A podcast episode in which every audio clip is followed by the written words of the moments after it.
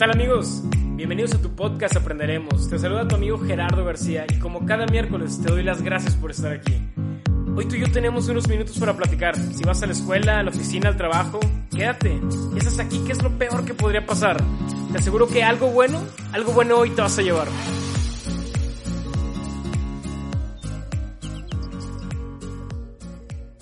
¿Qué tal amigos? ¿Cómo están? Bienvenidos a otro episodio más de este podcast Aprenderemos.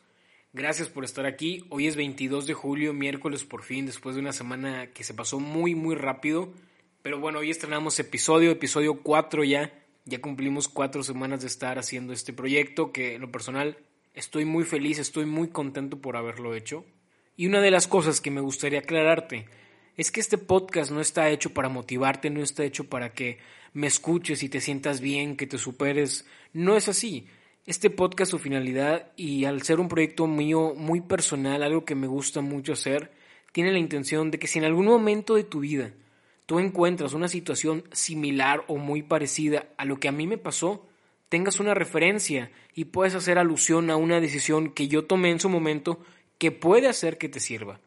No estoy diciendo que así va a ser, simplemente te puede servir, no es una receta, no es una guía, pero con todo esto Aún así te quiero dar las gracias por estar escuchando, te quiero agradecer que te has tomado unos minutos. Hoy espero que tengamos una muy buena compañía, que la pasemos muy bien. No sé cuántos minutos vayamos a estar juntos el día de hoy, pero bienvenido y gracias por estar aquí. El tema de hoy es un tema que me gusta mucho, que me apasiona hablar, es una de las cosas que sin duda pudiera estar hablando durante horas y horas. El tema de hoy ya lo viste en el título, se llama estudiar o trabajar es un tema que siento muy fresco y por qué decido hacer este tema. Y es que para mí, una de las decisiones más difíciles que me ha tocado tener en mi vida, que no han sido tantas, no han sido tan complicadas, pero una que sabía que podía definir lo que seguía para Gerardo en un año, dos años, cinco años más adelante, era qué iba a hacer cuando acabara mi carrera. Y yo creo que es una pregunta que todo mundo se hace. Al menos la gente que, al menos como yo, no ha tenido un trabajo seguro, que no ha tenido alguien que ya me haya conseguido algo o que iba a ser una vez que terminó la carrera, porque no era así. Mi familia no es una familia que tenga pues muchos contactos en los que yo pudiera sentirme seguro de que iba a tener un trabajo, que iba a tener un, un sustento una vez que saliera.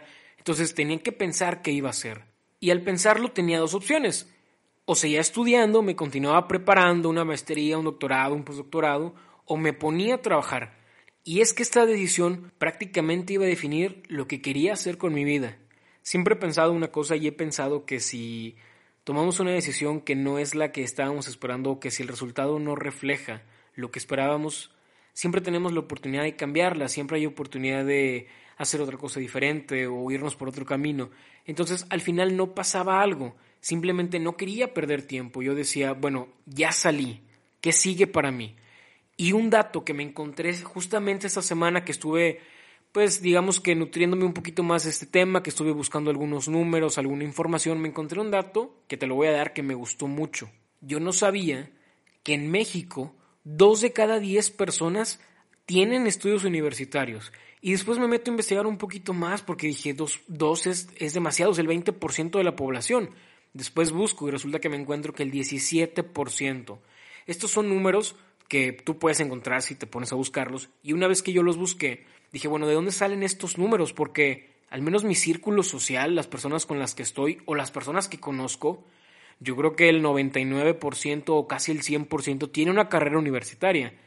Pero si te pones a pensar, bueno, es un sector de personas que tú conoces, hay un universo entero de gente que no conocemos, que no tiene las mismas oportunidades, que tiene otras prioridades y que estudiar no era una de ellas o no se convirtió en algo que tenía que hacer. Quizá en su momento, como muchas personas que han pasado por circunstancias más complicadas que nosotros, que al final no vamos a entender, no somos muy empáticos, a veces no podemos ponernos en el lugar de los demás, no sabemos por qué no pudieron hacer esto. De estos números de los que te hablo, una vez que estuve estudiando, que estuve revisando de dónde provienen, provienen de un número de personas, de un número de profesionistas que pudieron concluir sus estudios, que pudieron pasar por un proceso de titulación y que están registrados, tú dices, es el 20%, son números muy bajos. Y, sí, claro que lo es. Somos uno de los países con índices más bajos de gente que tiene carrera universitaria. Y aún a esto, y si lo recuerdas en el episodio número uno, te compartí que en México solamente el 4%, o sea, desde la, población que ya tiene un estudio universitario, tiene un estudio de maestría y luego el 1% tiene un doctorado. Hablamos de números muy bajos, hablamos de invertirle dos o tres años de tu vida a continuar estudiando en lugar de tener una experiencia profesional. Y déjame te cuento otro dato que me sorprendió muchísimo que no sabía y no quiero que lo tomes como pues algo que te ponga a pensar si tienes que estudiar o no. El dato decía que la tasa de desempleo de la gente que estudió una carrera universitaria era más alta que de la gente que estudió hasta su preparatoria. Hablaban de números del 6.6% para la gente que sí estudió una carrera y del 3.5%, o sea, más baja esa tasa de desempleo para la gente que únicamente estudió la preparatoria. Si te pones a pensar y dices, bueno, ¿qué pasa o por qué es mayor la tasa de desempleo? Te voy a dar un ejemplo que te puede explicar esto. Si nos trasladamos a una fábrica, por ejemplo, que manufactura un producto, suponiendo que este producto requiere de 200 personas para producirlo, pudiéramos decir que esas 200 personas, te voy a dar un número, 196, son personas que su empleo es fabricarlo. ¿Ok? Nos restan cuatro personas. De esas cuatro personas, tres posiblemente sean ingenieros que tengan que desarrollar, hacer la ingeniería de ese producto.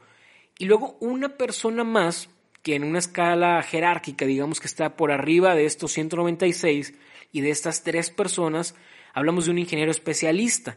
Entonces, ¿cómo tomamos lo de esa tasa de desempleo? Bien sencillo. El grado de estudios que tengas, mientras más avanzas, más se va cerrando esa oportunidad que tienes de conseguir empleos que sean muy enfocados y que sean muy puntuales en lo que necesita y en lo que tú estudiaste. Entonces, dices, bueno, lo pones en la balanza y dices, si lo veo de esta manera, si lo aterrizo así, pues ahora entiendo por qué la tasa de desempleo es más alta cuando tienes estudios universitarios. Lo mismo pasa también. Entonces, es algo que debemos ponderar, es un dato que yo creo que tienes que saber, no para tomar una decisión si estudias o no, sino como conocimiento general. Y quiero comenzar formalmente ese tema de estudiar o trabajar con una de las frases que me gustó mucho, que escuché yo creo que hace aproximadamente un año. La dijo, fui a una graduación, a una graduación de mi hermana, y la dijo el padrino de generación. La frase esta decía, el ser humano es el único ser en toda la tierra que tiene la capacidad de planear. Esta persona pone un ejemplo, que un ejemplo es muy sencillo y es muy puntual. Él decía, si tú tienes que recorrer un desierto y sabes que te quedan tres días por caminar y únicamente tienes una botella de agua, lo más natural y es lo que va a pasar eventualmente, la vas a racionar. Vas a hacer proporciones para que te aguanten tres días. En cambio, un animal si tú le das esa misma botella de agua, lo más probable es que en el mismo momento que se la des, la consuma en su totalidad. Y él decía esto y fue lo que más me gustó. El ser humano tiene la capacidad de poder planear su vida a un año, a dos años, a cinco años o hasta diez años. Muchas veces no entendemos y hacemos planes pensando en que así van a suceder las cosas, que van a variar definitivamente. Yo creo que muy bajo porcentaje de los planes son los que realmente se llevan a cabo, pero pues siempre es bueno planear y es algo que, que, siempre me gusta comentar. Y algo que me gusta mucho es que cuando tú planeas y estás pensando en objetivos a largo plazo, a mediano o corto plazo, algo que te ayuda mucho esto es que cuando tú vas a una entrevista de trabajo, siempre te hacen este tipo de preguntas. Y es bien curioso, porque nunca te hacen la pregunta al revés. Yo me la he hecho alguna vez por comentarios de compañeros que he tenido que les gusta mucho leer, que les gusta mucho informarse. Una vez un compañero me dijo, hace cinco años, ¿tú te veías donde estás hoy? ¿Te veías en Monterrey? ¿Te veías con trabajo? ¿Te veías haciendo este podcast, por ejemplo? Y la respuesta fue un total no. O sea, yo hace cinco años yo pensaba otras cosas totalmente diferentes. Yo me imaginaba todavía en mi ciudad, estando eh, en la casa de mis papás, haciendo otro tipo de cosas. Y es algo bien padre y bien interesante que lamentablemente el día de hoy no vamos a platicar. Esto en el próximo capítulo que tienes que escuchar. El día de hoy vamos a enfocarnos un poquito más en la decisión de qué es lo que tenemos que hacer, en lo que te puede servir, claro, de una experiencia muy personal. Y empezando por la causa raíz de cuáles son los motivos que te llevan a estudiar o que te llevan a tener que trabajar, si los analizas dices, bueno, normalmente una carrera dura de 4 o 5 años, normalmente hay carreras más cortas, hay gente que estudia por tetramestres que son más rápidos, que a mí me parece una muy buena idea también, pero dices, bueno, tengo dos opciones, o estudio o trabajo. ¿Por qué la gente decide estudiar? En mi experiencia personal y con base a algunos comentarios que recibí de amigos que también eh, pasan por este tipo de situación, coinciden que continuar preparándose es una manera de superarse personalmente. Otros coinciden en que estos estudios a veces es por necesidad, necesitas subir de rango, subir de puesto en tu trabajo y hay algunas empresas muy buenas que invierten en ti, invierten en la persona, en lo que les puedes dar. Algunos otros, pues bueno, buscan oportunidades distintas, hay personas que lo hacen por tomar algunas materias que te lleven a una titulación automática e incluso y he conocido personas que la hacen por el desempleo. La falta de empleo a veces te lleva a, o te orilla a tomar una decisión. Dices, bueno, un sueldo que me dan en una maestría por el CONACIT, eh, por ejemplo, que te da una buena cantidad, una cantidad que yo considero que es muy aceptable. Y dices, bueno, dos años de estudio por un sueldo seguro, pues claro que parece una muy buena opción. Ahora vamos a la contraparte. Las personas que deciden trabajar automáticamente después de que acabas tu carrera, que vamos a, visualizarlo. Una carrera es pesada, una carrera es algo que te toma mucho tiempo y muchas personas piensan en, ya, o sea, ya necesito un descanso, necesito un aire diferente, necesito trabajo, necesito hacer otro tipo de cosas que no tengan que ver cuadernos, no tenga que ver libros. Entonces, algunos deciden ya trabajar porque es el proceso más natural, es el proceso evidente en una sociedad como la que vivimos. Algunos lo ocupan para prácticamente sobrevivir porque, pues no sé, a veces no se encuentra con todo el apoyo, etcétera, etcétera. También, como te lo acabo de mencionar, estás cansado de estudiar, necesitas cosas diferentes, experiencias y bueno, al final esto va a depender mucho de tu situación. Eh, te lo estoy platicando desde mi situación personal. A mí me hubiera gustado mucho trabajar aproximadamente dos años antes de estudiar la maestría, porque sí creo que te puede ayudar mucho. Puedes llegar con diferentes preguntas, con dudas más más puntuales, más específicas, de cosas que quieres saber, cosas que necesitas para poder aplicar en la práctica profesional. Y aquí mucha gente, yo creo que es un pensamiento muy natural, piensan que el tener un grado más de estudios te va a abrir muchas más puertas. Yo te puedo afirmar, en la poca experiencia que tengo, que no es así, no, no es como funciona el sistema, es más que te puede abrir puertas distintas, ¿ok? No muchísimas más puertas, no es como que te va a abrir todas las oportunidades del mundo. Entonces te pones a pensar, bueno, si me abre puertas distintas y tengo más oportunidades de alguna manera estudiando un posgrado, ¿por qué no mucha gente no lo hace? Primero, yo creo que por la falta de recursos. Hay gente que piensa que estudiar una maestría es costoso y pues depende de cómo lo veas. Más adelante te voy a platicar algunos precios y cómo te puedes administrar para poder hacerlo si es que es uno de tus objetivos. Mucha gente venir porque está cansado, porque su trabajo no lo requiere, no hay trabajos que no son tan específicos que ocupas este tipo de estudios. Este, hay gente que está emprendiendo que me parece excelente. Y últimamente, ya lo que quiero comentar en el capítulo de hoy, he visto que mucha gente está aprovechando este tiempo para emprender, lo cual me parece increíble porque estás dependiendo ya no solamente de un ingreso, ya no solamente de un, de un sueldo fijo, sino que estás aprovechando la oportunidad y estás generando ingresos, estás, eh, estás creciendo profesionalmente y como persona con eso. Entonces, amigos que están emprendiendo, les mando un saludo y de verdad los felicito mucho. Espero tengan mucho éxito y pues vamos a apoyarlos. Y regresando al tema, otro, y yo creo que es el más importante cuando la gente no, no decide seguir estudiando. Y no, esto no es automáticamente después de que acabas tu carrera.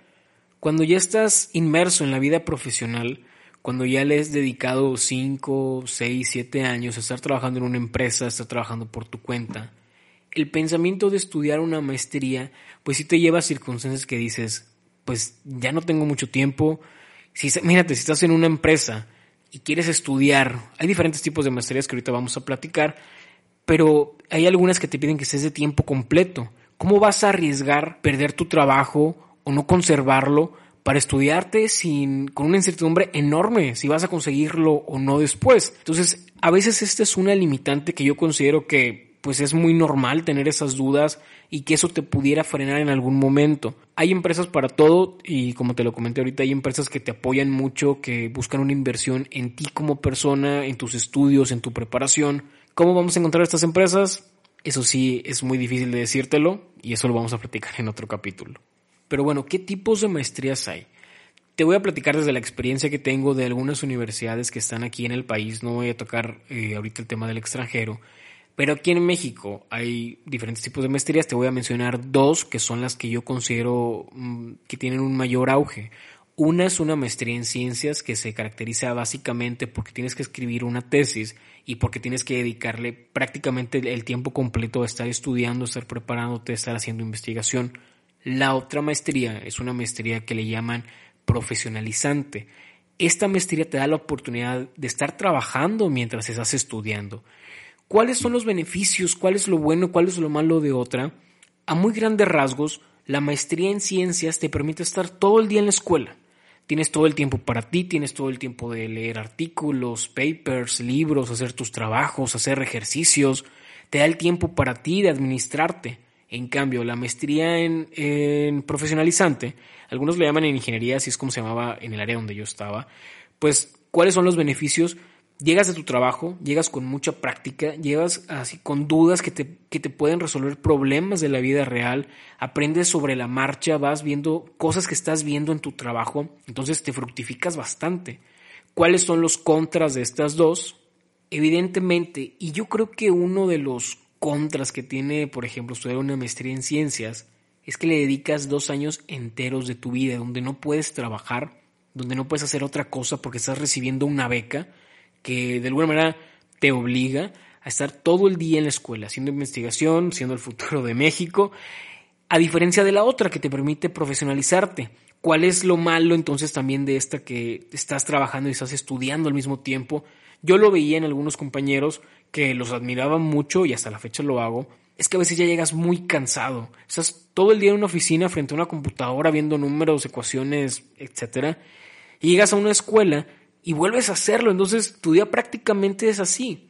En cambio, cuando estudias una maestría de tiempo completo, creo que tienes un poquito más de libertad, creo que tienes un poquito más de tiempo para descansar, para darte tus tiempos y en un trabajo y no me van a dejar mentir la gente que ya trabaja, no hay tiempos, a veces no hay ni descansos, tienes que hacer, trabajar bajo metas, bajo objetivos, este, buscar un desempeño de lo que estás haciendo. Ya no hay tanta libertad como cuando eres estudiante. Yo creo que estos son los puntos más importantes y que pueden ser un diferenciador entre qué maestría te gustaría escoger. Y hablando de precios, ¿cuáles son las eh, ventajas y desventajas que tienen una de esas dos maestrías?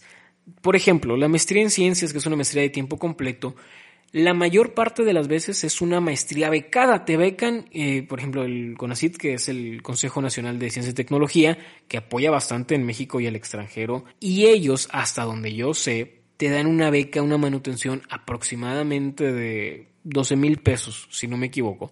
Y te pagan las materias, te pagan inscripción. No tienes que hacer prácticamente ningún pago, lo cual es muy bueno y tienes que aprovecharlo y una maestría profesionalizante, la que te da la oportunidad de trabajar y estudiar. Aproximadamente, te voy a dar un número de, al menos de la escuela donde yo estudié, que es lo que sé, un semestre te puede costar entre 20 y 25 mil pesos, aproximadamente. Si haces cálculos, dices, bueno, un semestre, pues son seis meses, haces la división y te sale aproximadamente 4 mil pesos al mes dices, no es tanto, es algo que posiblemente puedo pagar y que al final del día es algo que puede valer la pena porque va, voy a tener frutos de eso. Eh, digo, esa es la proyección, obviamente. Pero no es lo mismo pensarlo en una persona que está soltera, que no tiene gastos más que la renta, servicios, teléfono, etcétera, a una persona que tiene familia.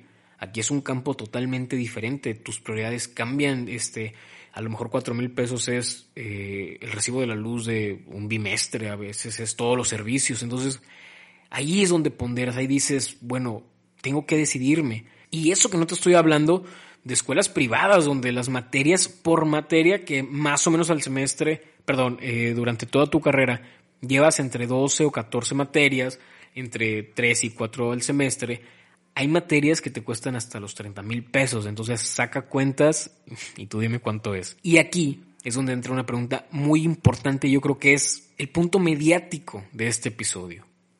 ¿Cuándo es el mejor momento para hacer una maestría?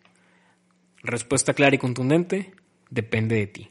Depende de tus circunstancias, depende cuánto quieras hacerla, cuánto realmente está en tus objetivos. Te platico mi objetivo para que te sirva como base o te sirva como una referencia. A mis 23 años que termino la universidad, que ya pasó el proceso de titulación, todo bien, la ceremonia, bla, bla, bla. En mi mente ya estaba, voy a estudiar una maestría. Y yo me preguntaba, ¿Por qué? Siempre esta idea fue basada en que mis papás siempre me dijeron que tenía que prepararme y aquí viene algo importante. A veces he pensado si es nuestra obligación como hijos llegar más lejos de lo que nuestros papás pudieron haberlo hecho. Y si te pones a pensar dices, pues bueno, yo pienso que sí. Realmente, al menos a mí, mis papás me dieron todas las herramientas necesarias, me dieron una computadora, me dieron inglés, nunca tuve que trabajar para poder pagar mis estudios, entonces siento un compromiso muy fuerte con, al menos con mis papás y conmigo mismo sobre todo, porque al final, y como te lo dije el podcast pasado, no vamos a complacer a nadie, vamos a hacer las cosas por nosotros mismos, de querer superarme, de llegar lo más lejos que pueda, porque me dieron todo para poder hacerlo. Me, decepcionaría un poco de mí mismo si con todas las herramientas y con toda la entrega que ellos tuvieron para darme estudios, para darme todo lo que necesitaba en su momento, no pudiera hacerlo. Ahí es algo que depende de nosotros y tenemos que ponerle todo el esfuerzo, todas las ganas, toda la dedicación. Y no es algo que te tenga que motivar, es simplemente regresar un poco de lo que te dieron. Para ellos, porque a ellos al final los vas a llenar de orgullo, pero más para ti, porque de eso es muy probable que vivas. Entonces regresando, termino la universidad, todo bien, voy a un proceso de maestría, pido la información, creo que ya te lo había platicado, llevo una semana de curso que, que, es un pago que se hizo por la universidad, un curso de tres o cuatro días que sinceramente fue muy bueno. Yo creo que eh, en estos tres o cuatro días aprendí muchas cosas de todo, literalmente de todo lo que vi en la carrera, bueno, en lo que iba enfocado, que era la parte de, las estructuras, que es lo que yo, yo estudié. Entonces me gustó mucho ese curso, después paso una serie de exámenes, fueron tres exámenes, no estaban difíciles, pero sí es algo que tienes que dedicarle tiempo. Yo recuerdo que estudié bastantito para esos exámenes, incluso fui a clases extra para poder pasarlos, porque era mi objetivo. Y, cuando tienes un objetivo, tienes que estructurar todo lo que necesitas para llegar a él. Después de esto, paso un proceso de entrevistas que aquí te quiero compartir algo. Cuando estoy en esa entrevista, una de las cosas que me llamó mucho la atención es que en más de una ocasión me, me hicieron esta pregunta si tú entras al programa de maestría, ¿vas a terminarla? y yo en mi mente, pues decía, pues obvio, o sea, ¿por qué no voy a terminar algo? Yo creo que, eh, y gracias a mi familia, siempre estuvo muy arraigada la idea de cerrar ciclos, de que si empiezas algo hay que terminarlo. Y yo preguntaba, y lo pregunté tiempo después de que ya me hice amigo de mis profesores, les decía, ¿por qué hacen esta pregunta? ¿Qué tanto valor tiene? Y decían, bueno, es que hay mucha gente que entra y solamente hace unas materias y se va, o mucha gente que entra, no se titula, lo deja incompleto y ya no regresa. Y esto, esto hace que le quites la oportunidad a alguien más que sí quería tener, porque pues los recursos al final, al ser escuelas públicas, son recursos limitados, ¿no? Y para todos. Es algo que tienes que aprovechar. Después de eso pasan unos meses, creo que fue un mes, me aceptan, todo muy bien, empecé pues la primera semana casi casi de conocimiento general, de, de presentarnos, de dónde venimos, pues venía de Tamaulipas, hice algunos buenos amigos y me topo con mi primer obstáculo. Estaba más difícil de lo que pensé. Yo venía de una escuela que es buena y es un pensamiento que siempre he tenido que no depende de la escuela sino del estudiante y aquí me cambiaron totalmente ese pensamiento. Yo venía con una idea muy fuerte de eso. Cuando llego aquí, a la universidad, veo que está más difícil de lo que pensé, veo que, que no, no podía. Y yo me acuerdo que me iba a la casa caminando y le, le marcaba a mis papás y les contaba, les decía, oye, es que no puedo, está, está muy difícil para mí esto, son cosas que no vi. Y los profesores, cuando llegas, dan por hecho que ya sabes todo esto, dan por hecho que, que ya prácticamente lo dominas y no era así. Yo venía de una escuela diferente, no habíamos visto algunas cosas y me acuerdo que, no, y no se me olvida, mi papá me dice, tienes de dos, y te apoyo en la que tú quieras. Me dijo, si quieres salte, que no me gustaría, pero yo te apoyo si lo necesitas, o nivélate. Haz lo que tengas que hacer, si necesitas dinero, si necesitas libros, si necesitas lo que necesites, te puedo apoyar.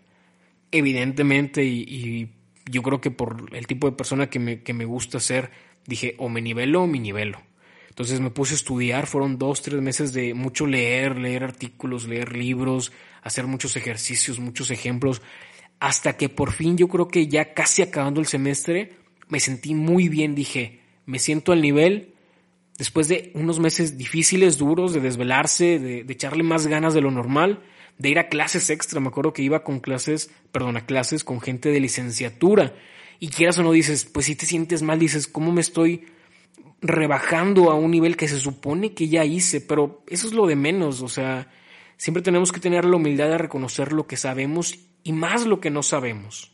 Y aquí te quiero contar otra cosa que, que estuve durante esta semana, casualidad prácticamente del destino, estaba con mi papá viendo un documental en Netflix y una mujer eh, que sale este, en este documental que se llama The Flat Earth, la Tierra Plana, dijo una frase y hablaba mucho del síndrome del impostor y a lo mejor lo has escuchado, el trauma, el fenómeno, el síndrome del impostor y de su contraparte, el efecto de Donning-Kruger. ¿De qué habla esto? Y es algo que a mucha gente le pasa, es algo que tenemos que ser conscientes y que a veces, pues bueno, hay una frase que dice que si no, si no conocemos la historia estamos condenados a repetir. El síndrome del impostor es cuando tú, una persona que se ha preparado, que conoce, que tiene experiencia, que sabe lo que está haciendo porque ha estudiado, porque ha leído, tiene miedo a hacerlo. O sea, siempre siente una inseguridad de que no está bien hecho, de que le faltó algo. Y es normal, es muy normal porque entre más te preparas, entre más conoces, sabes que hay un universo enorme de cosas que desconoces por completo. Y la contraparte, el efecto de Donning-Kruger, que es también un fenómeno psicológico que ya tiene muchos años de existir, nos habla de lo contrario, nos habla de que hay personas que con muy poco sienten que ya saben mucho, sienten que lo dominan. Y me acuerdo de una frase de, Darwin y de Mark Twain donde hablan de que a veces esta ignorancia te genera autoconfianza. Una autoconfianza que hace que creas que lo sabes cuando en realidad no es así, cuando en realidad una persona que sí sabe se dará cuenta que no es así. ¿Qué tenemos que encontrar? Y como consejo hay que encontrar el punto medio. Tener confianza en lo que sabemos, pero siempre sabiendo y ser muy conscientes de que hay un mundo inmenso de cosas que no vamos a saber, pero que podemos aprender. Al final, pues bueno, no se puede saber todo, pero pues bueno, yo creo que es un buen consejo. Y dentro de las muchas otras cosas que te pudiera platicar, la verdad la pasé muy bien, fue una época que disfruté mucho, fue una época que pues hice grandes amigos, que es como regresar a la escuela y es bien incongruente, ¿verdad? Cuando estamos en la escuela, lo primero que queremos es salir y cuando estamos trabajando, si ya trabajas, lo que sea por regresar a la escuela, por tener tiempo libre, por poder, se va a escuchar un poquito mal, alguna vez lo hice, lo acepto, poder volarte una clase, por irte a dormir, por irte a descansar, por no levantarte a las 7. Esto ya no se puede en un trabajo, eso torna, se polariza completamente y es cuando valoramos lo que no tenemos o lo que no estamos haciendo. Y como te lo dije, el momento adecuado siempre va a depender de ti. Depende de cómo te sientas, depende de tus necesidades, pero sí me gustaría platicarte algo. ¿Qué pasa cuando eres un estudiante y ves que todos tus demás compañeros ya están trabajando? Para empezar, si te sientes mal, sientes que pues estás en la escuela todavía, que no estás haciendo dinero como, bueno, que es como que el fin último de la gente que ya está trabajando. Te sientes que no tienes práctica, que cuando te pidan tu currículum, ¿qué les vas a decir? ¿No tengo experiencia? Estudié dos años, pero no tengo nada. Pues sí pesa, claro que pesa. Y yo creo que también la contraparte de la gente que pues ya está trabajando y ve que alguien está estudiando maestría debe ser muy similar, debe decir, bueno, esa persona se está preparando, yo todavía no, a lo mejor me, voy a quedar aquí algún tiempo.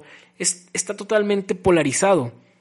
Hay que encontrar qué es lo que quieres. Y como pros y contras de estudiar una maestría, te hablo con base en mi experiencia, bueno, estudiar una maestría sí te abre puertas nuevas, te abre puertas diferentes no puedo asegurarte que te va a abrir más por lo que ya te he comentado. Aprendes mucho, tienes un conocimiento que a lo mejor es disruptivo, que se sale un poquito más de lo convencional. Aprendes a hacer cosas que un porcentaje de la población no sabe hacer con tanta naturalidad. Al estar más estudiado, al haber leído, puedes emprender tu propio negocio, tu propia empresa de servicios. Si estás en una mesilla de tiempo completo, pues vas a tener tiempo libre, vas a tener tiempo de hacer otro tipo de cosas, te puedes enfocar un poquito más en estudiar, en prepararte, si la estás haciendo mientras trabajas, pues es un plus que le estás dando a tu vida, o sea, es un logro hacer este tipo de cosas. Pero también te estás perdiendo de otras cosas, como te lo acabo de decir, no tienes dinero, porque la verdad, y coinciden muchos estudiantes de maestría, de pronto es una vida un poquito miserable, un poquito de sacrificios, no tienes experiencia, es un riesgo enorme el tener tus 27 años e irte a un trabajo y no tener experiencia más que la escuela, tu campo se cierra también, aunque es una inversión estudiarlo, pues al final dices, no sabes, siempre hay una incertidumbre muy grande por si va a valer la pena o no. Y ni hablar del tema de la tesis, o sea, el tema de la tesis yo creo que a más de uno nos ha dado un dolor de cabeza tener que escribirla, porque para empezar tienes que plasmar todo lo que sabes o todo lo que aprendiste en tus dos, tres años de estudios en un documento de 100, 200 hojas. Tienes que encontrar el tiempo, el espacio, que no haya ruido, que nadie esté hablando en tu casa, que el perro no ladre, y es muy difícil.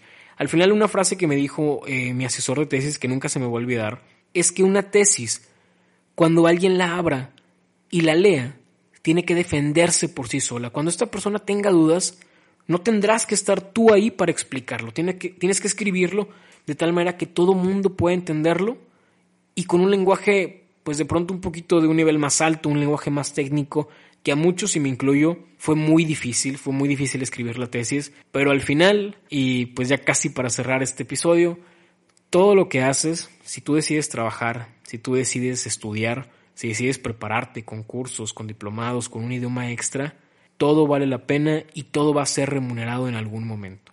Hay que estar siempre en una actualización constante, no podemos quedarnos nada más con lo que somos. Te invito mucho a que veas informes, a que veas datos, estadísticas de cómo está posicionada la gente que, que estudió, que no estudió, los sueldos, que es un, lo de los sueldos es un tema que me encanta platicar y lo vamos a tocar el próximo episodio, por eso te invito mucho también a que el próximo miércoles nos veamos. Y bueno, quiero cerrar el día con esto. El éxito es un parámetro que no podemos definir, que no es lo mismo para ti, no es lo mismo para mí. Yo quería en su momento estudiar, por ejemplo, un doctorado y yo decía, es que ¿cuándo voy a encontrar el éxito? Y he visto doctores muy buenos, muy, muy buenos, muy inteligentes. Y para unos, el estar en una zona de investigación, en estar en una zona académica, descubrir un nuevo método de diseño, un método de cálculo, es el éxito total. Y he conocido otros que estar en la práctica, que calcular los edificios más altos de México, los edificios más altos del mundo, con las complicaciones más grandes que pudiera haber, eso es el éxito. Y al final es algo tan relativo que mientras a ti te llene, puedes definirlo como éxito.